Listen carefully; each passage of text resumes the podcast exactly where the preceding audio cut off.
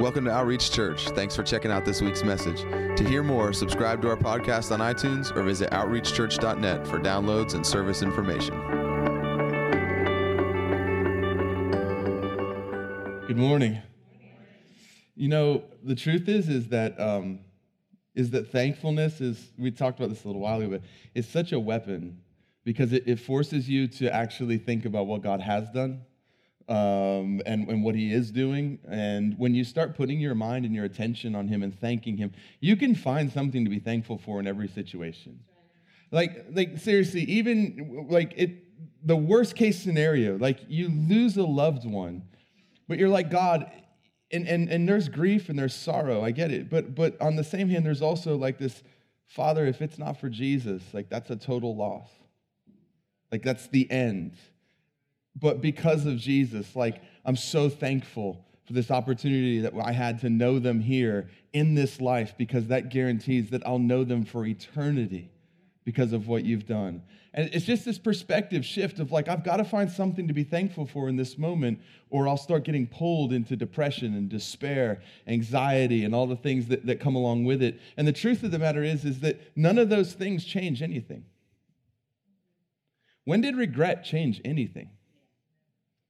When did despair and anxiety change anything? They never have. They've never worked the fruit of the Spirit in your life. All they've brought is sorrow and despair. They've robbed peace, they've robbed joy. Not, listen, there is a time to mourn. I'm just saying that, like, even in the worst case scenarios, there's something we can find because of His goodness to be thankful for. And so, um, I, I uh, how, how are you guys doing this morning? You good? I, I, there's this thing that God keeps talking about over and over again to me, and, and it's uh, for our church family. Um, and, and I really feel like, like, can you feel that God's doing things? Like, you just look around, you can see He's doing stuff. Like, people are open to the gospel in a way that I haven't seen people be open to it in a long time. Like, maybe ever. And, and, and, it's like, eh, I think it's because for so long we've made the gospel about so many other things than simply following Jesus that people have gotten burnt out on what they thought was following Jesus. That when they hear the simple truth, the simple gospel of, of, of denying ourselves and laying our lives down and becoming a new creation filled with the Spirit, and then following after Jesus, like the why of our life changing because we've met a man named Jesus and everything has changed like maybe on the, on the exterior in our circumstances, everything didn't change, but I've changed. And now I actually walk into those circumstances different. I'm no longer the victim of somebody else's villainy. I'm the product of Jesus' sacrifice. Like, I'm not looking for the bad guy in my past because there's one man in my past that matters, and that's Jesus hanging on a cross and living and rising and living at the right hand of the Father. And so I'm no longer like examining my family tree because my tree died when his tree was, re- was erected. Like literally, the old has passed and new has come. All things have passed away. They've all passed away. Whether you've allowed them to pass away or not is up to you. Whether the way that you think has been changed so that you see them as passed away or not, that's up to you. But on his end, when he said it's finished, he really meant it was finished. We're not waiting for him to come back and do it again. He's done what was necessary on his, ha- on his part. And now he, the, the gospel begs for us to be reconciled to Christ, to be, to be brought into that family of God, to become a new creation, to be filled with his spirit, and to live with our eyes forward on Jesus rather than back behind us, looking at everything that's not Jesus and letting that be Lord when there's one man who is. And, and that's the thing. I feel like there, there's a lot of people who are just coming alive to this gospel, but I also feel like that we're, we're in a time where I think God is so wanting to deal with the subject of discouragement and disappointment. And we've talked about this a lot, but I think it's a bigger deal than we think. I think that a lot of us have the way that we see looking forward shaped more by disappointment and discouragement than we do by hope and excitement. Listen, I'm telling you, because you talk to people and you ask them like how they're doing, and most people, if they're, if they're not living like Jesus centered, even I'm talking about born again people. I'm not talking about people that don't know Jesus. Like when they do that, like that's to be expected. Don't ever be shocked by people that aren't following Jesus living like people who aren't following Jesus. Seriously. Why, why would they live differently? Why wouldn't they be selfish? Why wouldn't they be living at the expense of other people? Why wouldn't they be doing the things that they're doing? They have no idea that there's a man named Jesus who came and lived and died and showed them a better way and reconciled them to the Father. They have no idea what it is to wake up in the morning and live after the Spirit and not go after the lust of their flesh. Don't be shocked by that. Don't, don't be repulsed by it either to where you run away from it. Maybe you're there to see that because you carry the truth that they need that would keep them from living that way continually. But, but I'm talking about in, in believers, in people who have entrusted their life to Jesus. You talk to them, and so many times what they're saying is shaped by something that happened or that didn't happen or a mistake or a regret or a disappointment rather than the truth of who Jesus is and what he's done and what he's promised. You just talk to people. You'll hear it. And people will say things, and you'll even quote scripture, and they'll be like, oh man, I remember when I believed that. Like, what happened? Well, life came along, and it said something different. And so I chose to believe life over the giver of life. I, you just you talk to people and you, you talk to them about God working all things for good, but with a genuine childlike excitement that just believes all things are possible. And it bothers people. Oh, yeah, that's easy for you to say. How do you know that's easy for me to say? Because we all think our problem is the worst problem. I, I promise you, your problem is not the worst problem in the room. If we all took our problems and threw them in a pile, you would run to pick yours back up. When you saw the stuff other people are dealing with, you would run and grab your little problem in a lot of cases.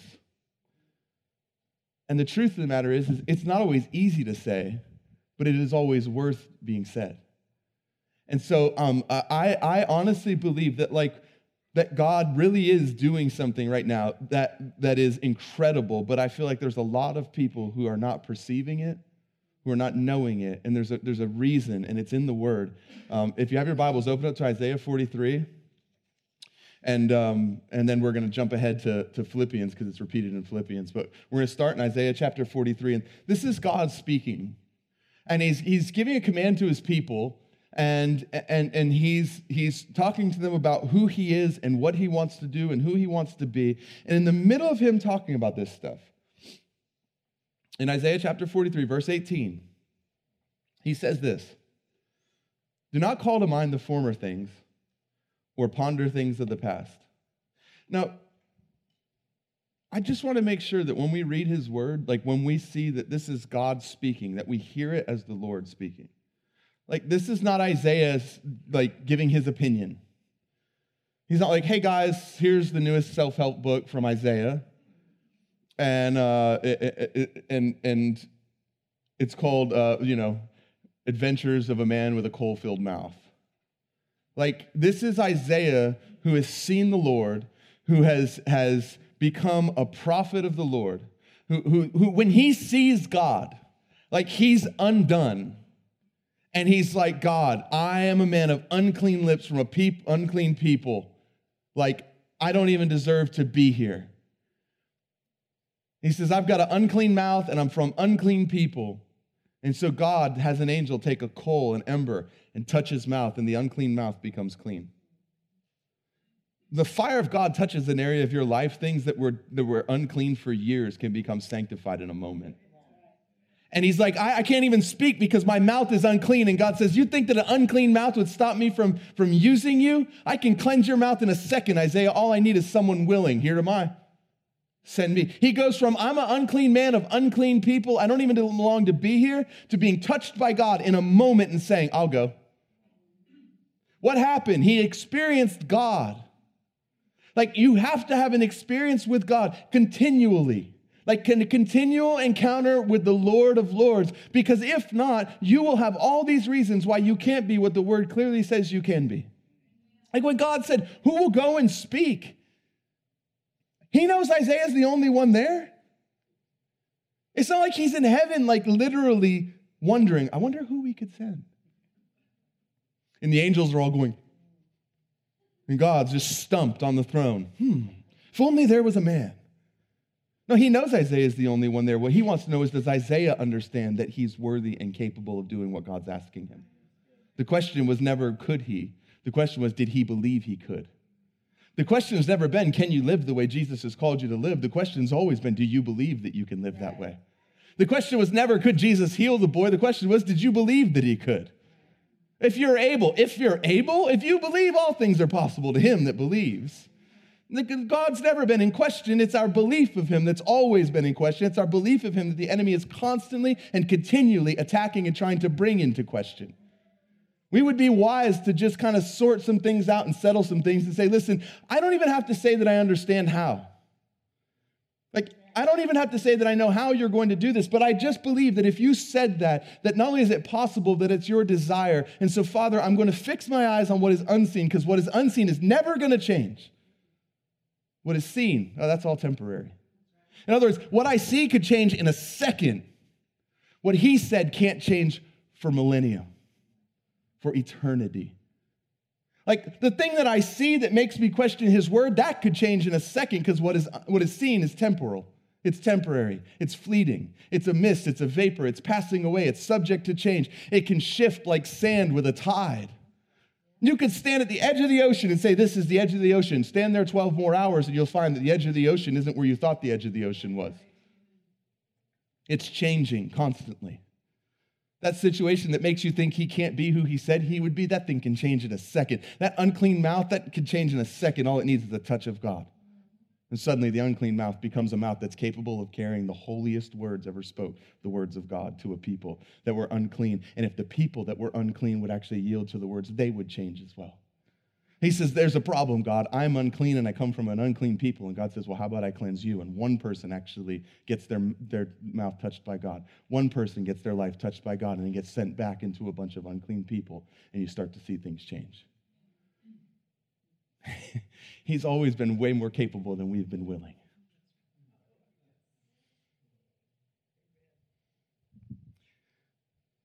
So, this is Isaiah writing this. We're going to get to it, I promise.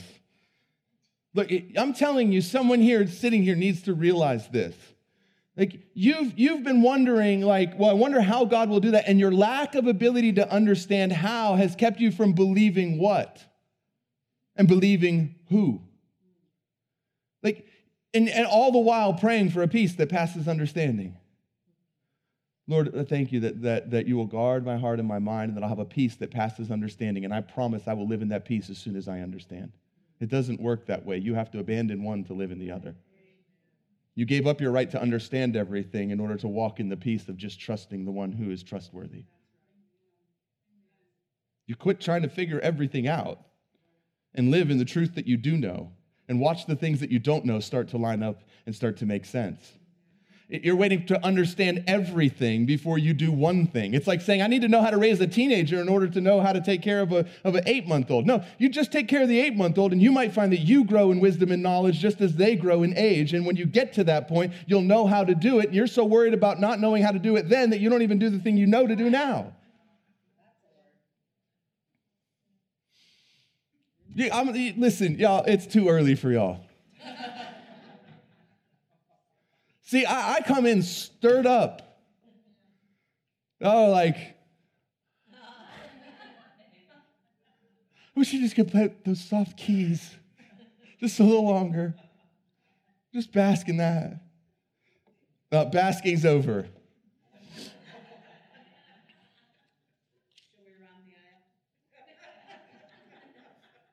You do whatever you feel like the Lord's calling you to do.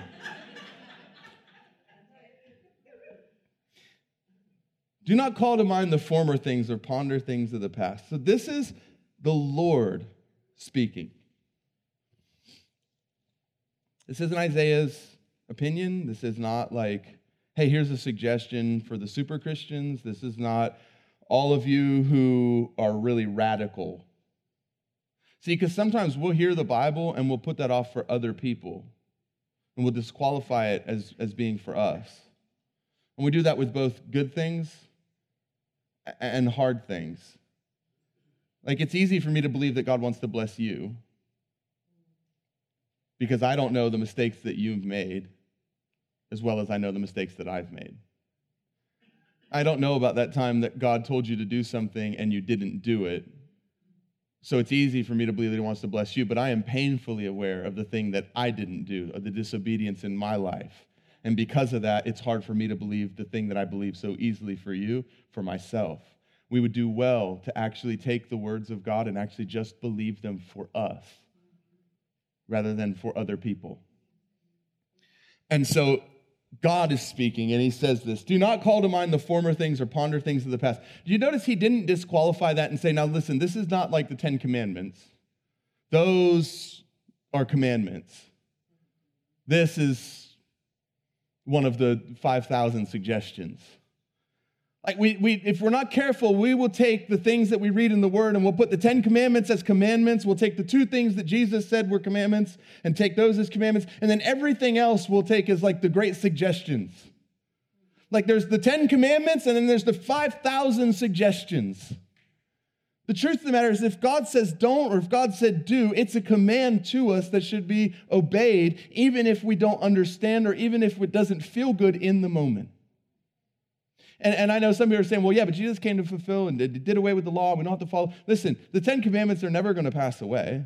They're just fulfilled differently. Rather than you not sleeping with somebody because it says don't commit adultery, you don't sleep with somebody because you actually have the ability to not lust after them in your heart. So you're not doing out externally what is happening internally. Before, everything was an external manifestation. Now it's because of an internal position. So he said before it was easy, you just didn't have to kill anybody. Now he says you don't have hatred and anger in your heart because that's the thing that would cause you to kill somebody. In other words, it's not about cleaning up the outside of the cup. Now the Spirit of God has come. He actually cleans the inside of the cup so that what you see on the outside is a reflection of what's going on internally. And you can actually live out of that place of having your heart changed rather than just your actions. And, not to mention, I'm going to bring this into the New Testament, and you'll see the same thing was talked about by Paul and so it'll make it legal. Do not call to mind the former things or ponder things of the past. Behold, I will do something new. Now it will spring forth. Will you not be aware of it? I'll even make a roadway in the wilderness and rivers in the desert. Father, thank you for your word. Thank you that, that we can open this, this amazing Bible and hear you speak. God, that we can see your heart and, and know you through your word. And God, that, that even if, if, the, if the, the letter has passed, we can see the heart behind it. And Father, know that your heart is the same yesterday, today, and forever. So thank you, God, as we as we read from your word and we, we study your word and we ponder your word. Spirit, I, I pray that you would come and you would open our ears to hear. Not just to, to receive it in as knowledge, but to hear the heart of God. And then that our minds are capable of understanding because because Jesus said that you would take all the things that the Father has made known to him and you would make them known unto us. And so we're asking that you would do what Jesus said.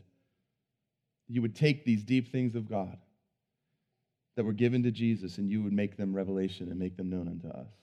And, and, and, that our hearts are capable of receiving your word. That where once there was a heart of stone that, that even the tiniest of seed couldn't penetrate, couldn't bear fruit.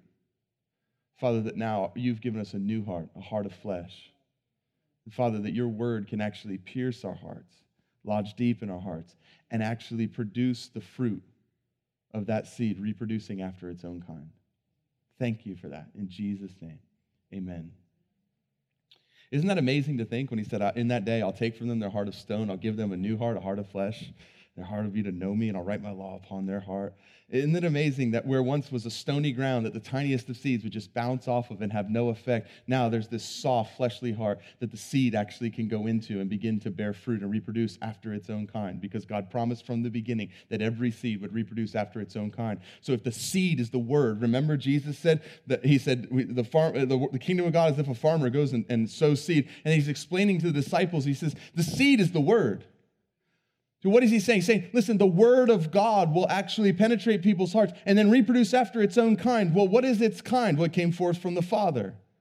It's the word, it's Jesus. And so, if that's reproducing after its own kind, what's being produced in our hearts as that seed begins to bear fruit? It's Jesus. And so, what's going on in the inside begins to manifest on the outside, in visible fruit. But it started with our heart actually hearing the word, receiving the word, and letting that word penetrate and impregnate us the sperma of God impregnating our lives to where something begins to give to be reproduced inside of us. And then after a while what's being reproduced inside of us is birthed into something that the world can see. And everybody goes man that's amazing. And you think to yourself and they're like man that happened so fast. You're thinking you saw it happen fast. But the truth of the matter is is God saw my heart change a year ago and I began to live and think and act differently. And I'm just now starting to see the manifestation of that thing because there's seed time and harvest. And so many people people get lost in the time because the seed comes and they're looking for the fruit the next day. And they're judging whether or not the seed was good by whether or not they see fruit the next day. And God's going, it doesn't always work that way. There's some things when you cast them into the ground, the next day you see growth. There's some things when you sow them into the ground, you don't even see something happen for months. Never mind fruit for years. We're over there judging trees, looking at them and going, Well, I guess that word really didn't do what it said it would do because we haven't seen the fruit. And God's going, Just give it time. Just give that seed, just give it time. It's reproducing after its own kind. It has to because he declared from the beginning that every seed would. So it's not a matter of whether it will, it's a matter of where did it come from. Where did that seed come from? If it came from him, you can pr- trust that it's reproducing after him inside of you. And one day you'll see the fruit. Just don't grow weary in well doing. For in due season, if we don't grow weary, if we don't give up, we'll reap the harvest. What's that saying? saying that sometimes you're standing there looking at a field and there's nothing to harvest. Go be faithful to pull the weeds. Go be faithful to fertilize. Go be faithful to water. Go be faithful to tend the soil. Do the things that God's called you to do, even if you don't see a harvest. And in due time, in the right season, suddenly you'll look, and what was never there before is there in front of you, and it's ready to be harvested. And now you get to live in and enjoy the fruit that you didn't see, but that you remained obedient to all that time. Don't let discouragement make you walk away from a field and judge the field. Let God be the judge. Let God be the judge. You just be faithful to do what He's called you to do. He'll come and, and divide the wheat from the tare. For you, you just stay in love. You hope all things and believe all things. So you look out at a field, and rather than looking for tares, you're looking out and looking to see wheat. And you treat it like it's wheat. And if in the end it never actually does anything, what have you lost by loving people and laying your life down for them and following Jesus' example? You realize Jesus gave his life up for so many people that would never actually take what he did and, and live in the fruit of it? We're judging whether it was worth it or not by how people received us. He's judging whether it was worth it or not by was he obedient to what the Father called him to. We're looking out and going, well, if I would have known, I never would have. He's going, I knew and I did. That's challenging to me. Like, come on, but let that challenge us and say, I have to live differently. Then I need a new perspective, God. If I can't joyfully live that way, then I'm not seeing what you saw. I need to see with your eyes, and I need to see what you saw, and I need to think what you thought, and I need my why behind my life to become changed so that I'm not looking at people and going, Well, if I would have known that's how they were going to respond to me, I never would have. And Jesus is going, Wait a minute, wait a minute, wait a minute. I called you to be like me, and I knew, and I did. You're going, If I would have known, I never would have. And he's going, I knew the whole time. I knew that the guy was washing his feet thought my life was only worth 30 pieces of silver. You just think about that. You think about, like, like I was talking to some people recently in, in, in marriage counseling, like, please don't call me for counseling if you don't want to hear the gospel. I promise you. Because that's what you're going to hear. Because Jesus thought he was the answer to everything. I'm pretty convinced he was right. And I don't have a better idea than him, anyways. So I'm pretty convinced he's the answer to everything that the gospel really is the answer to everything. And, and, and, and we were talking about just an issue, and finally I looked at him, I said, Let me ask you something. When you stand before him on that day, and you see what your life cost him, you see the scars, you, you, you look up into those fiery eyes of love and you realize the perfection that you're beholding and you realize that he actually allowed himself to be beat, spit on, beard ripped apart, filleted and laid open for all the world to see, hung on a cross, mocked, sneered, thorns shoved into his head, nails through his feet, nails through his hands. You're going to stand there and you're going to tell me that the thing that you're complaining about right now is going to be a bigger deal than what he did. Because one of the first things he's going to do, listen to me if you're married, one of the very, when we'll stand before the judgment seat. And not, it's not a heaven or hell thing for those who believe. Like it, we're, we're standing there and our works are going to be brought up before him and they will either stand there and, and, and, and, and pass the test of fire or they'll be burned up and we'll have nothing left. And the, re, the reason that they stand or they're burned up was the why behind it. it's our motive. If I did it selfishly, it doesn't matter how good it looked on the outside, that thing's gonna burn to a crisp. But if I did it for love and I did it because I was following Jesus and I did it out of following his example, that thing's gonna pass and there'll be great reward in it. And the, the comforting thing about that thing is this is in that day there won't be anybody there to give their opinion that will change his mind. It will either stand the test or it won't.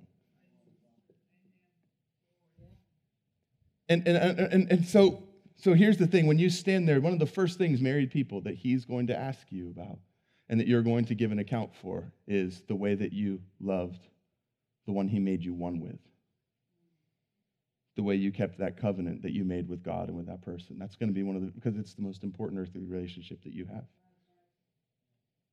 After what did you do with the gift of my son, which if you're standing before that seat, you accepted it, so that's not a question anymore. The first thing, one of the very first things I believe that we will answer for is the way that we loved and treated the one that he made us one with, that we made a covenant that was greater than any other earthly covenant with. You're telling me you're going to stand there on that day and you're going to look at him and see what he did for you. Now, he was perfect.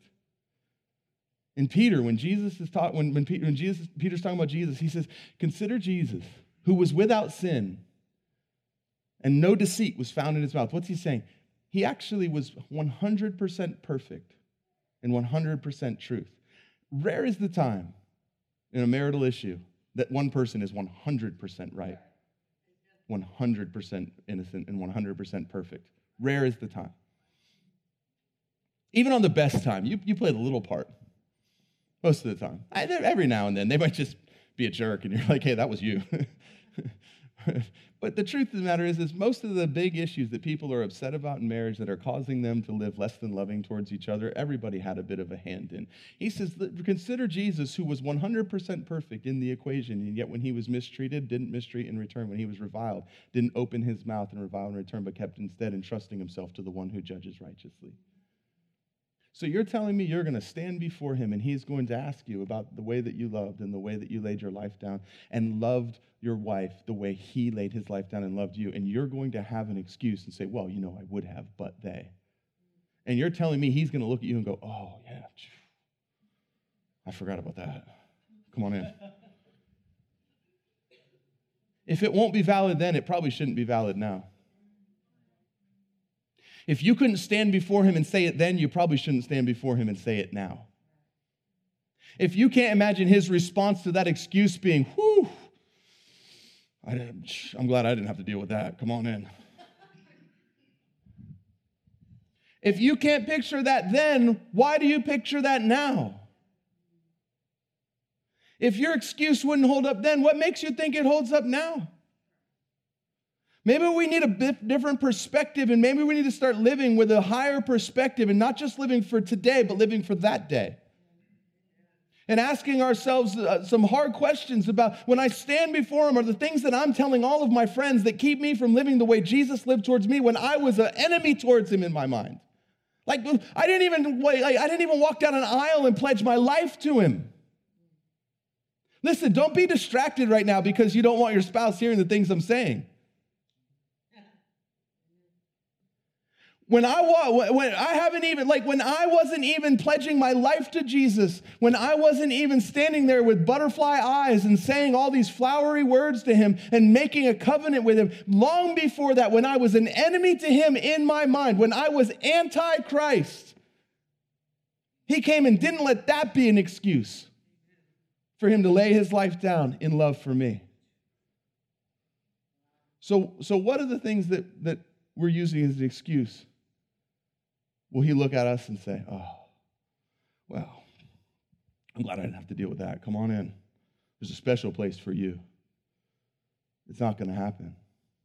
It's not going to be valid. You won't even try to formulate an excuse when you're standing there looking at him because you'll realize how silly it would sound. Maybe we ought to get before him now and let it sound silly.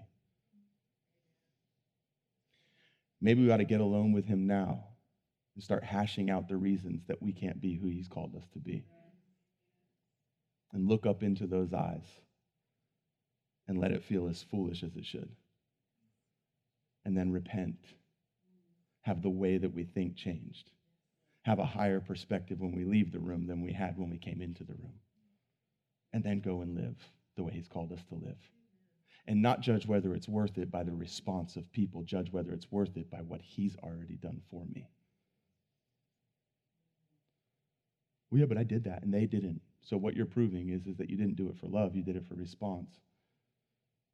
And your ability to do it was only as good as your faith that they would respond. And as soon as they stopped responding long enough, you lost all faith in the fact that they ever would. And their Lord, not him.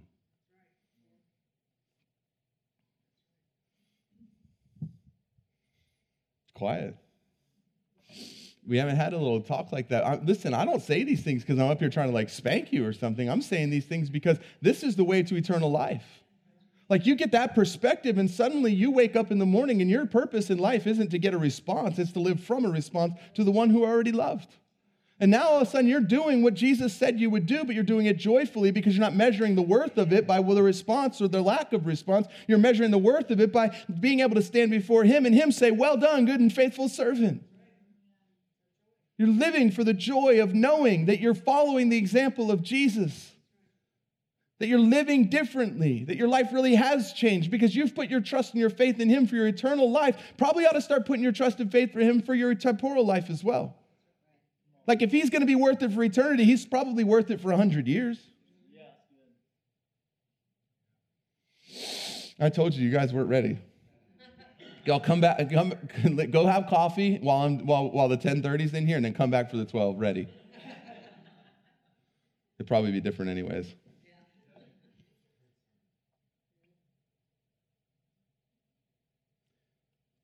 this is that point where I'm like, okay, there's five minutes of time left, and there's like 45 minutes of message left. I'll. All right, well, I, I think this actually goes well together. There's a lot of people. I'll, I'll, I'll just I'll end with this, and and um, and if the next two services go the way this one did, then we'll get to the rest of it the following Sunday. And if not, you heard what you needed. Um,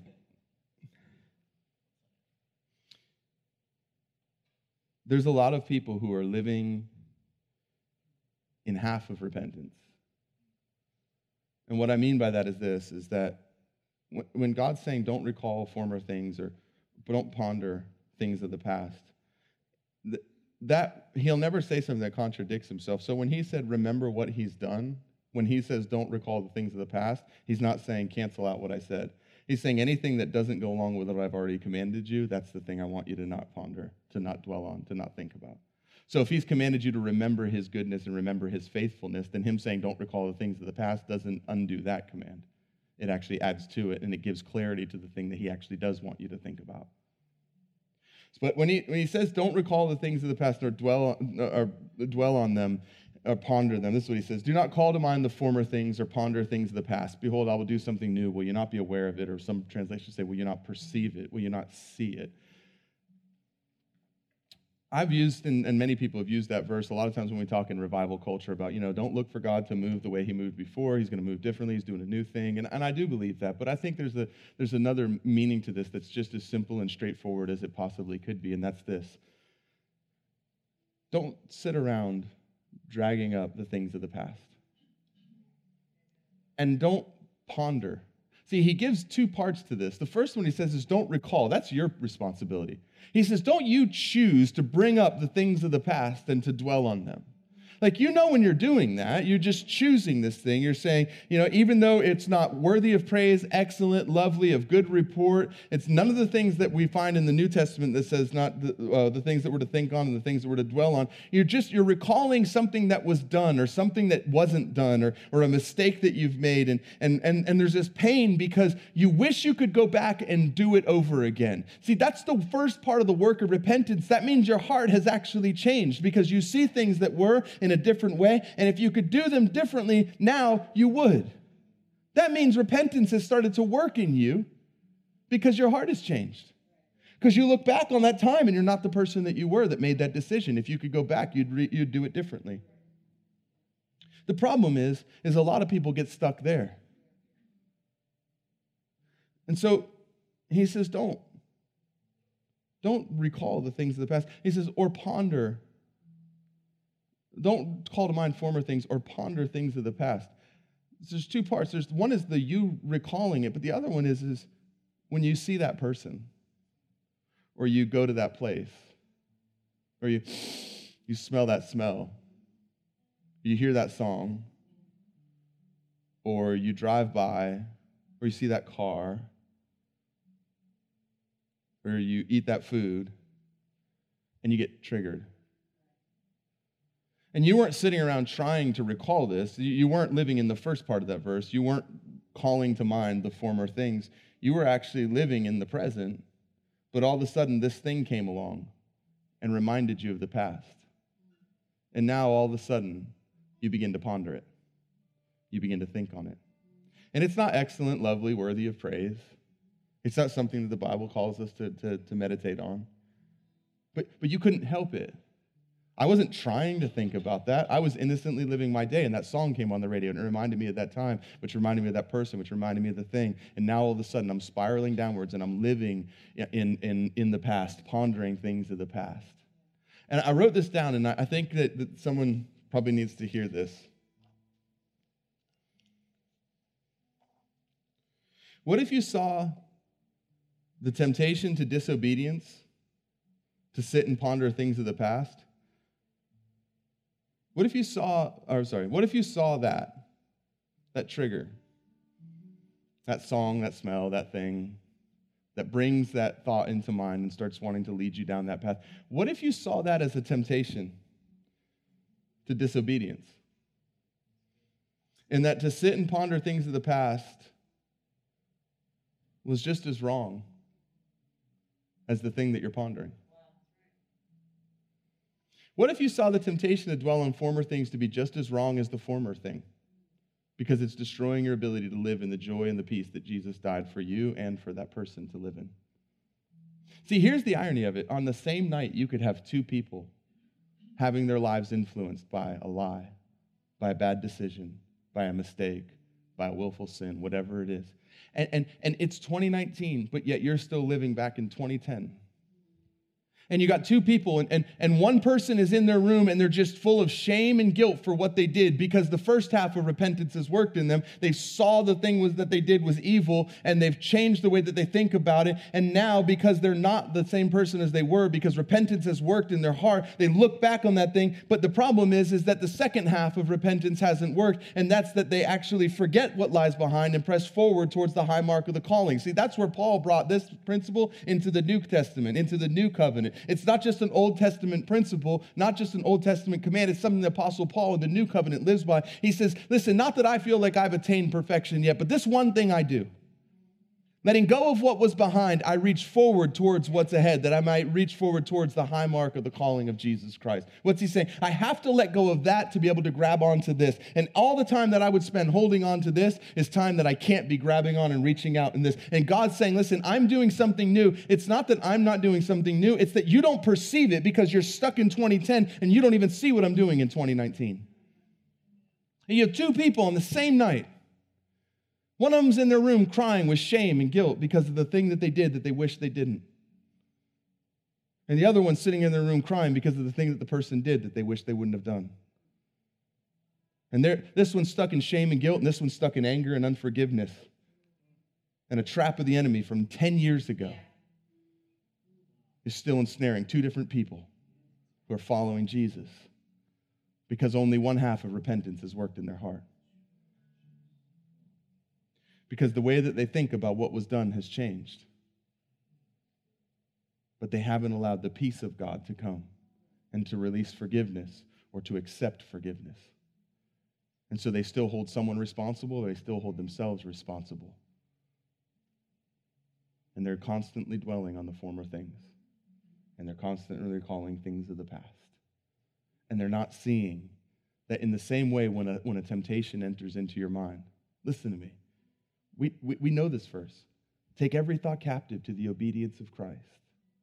So when a temptation comes into your mind, a thought to do something that would be selfish, that would be at someone else's expense, that would be at the expense of following Jesus, that would violate the commands of Jesus, when that temptation and that thought comes into our minds, we know to take that thing captive to the obedience of Christ. In other words, I take that thing captive so that it doesn't take me captive, and I bring it under the authority of Jesus. And if that thought doesn't stand in the authority of Jesus, then I have nothing to do with it and I don't live in the fruit of it. What if we saw the temptation to dwell on former things the same way as a temptation that we need to take captive to the obedience of Christ? What if we stopped letting it have free reign in our lives and actually let Jesus?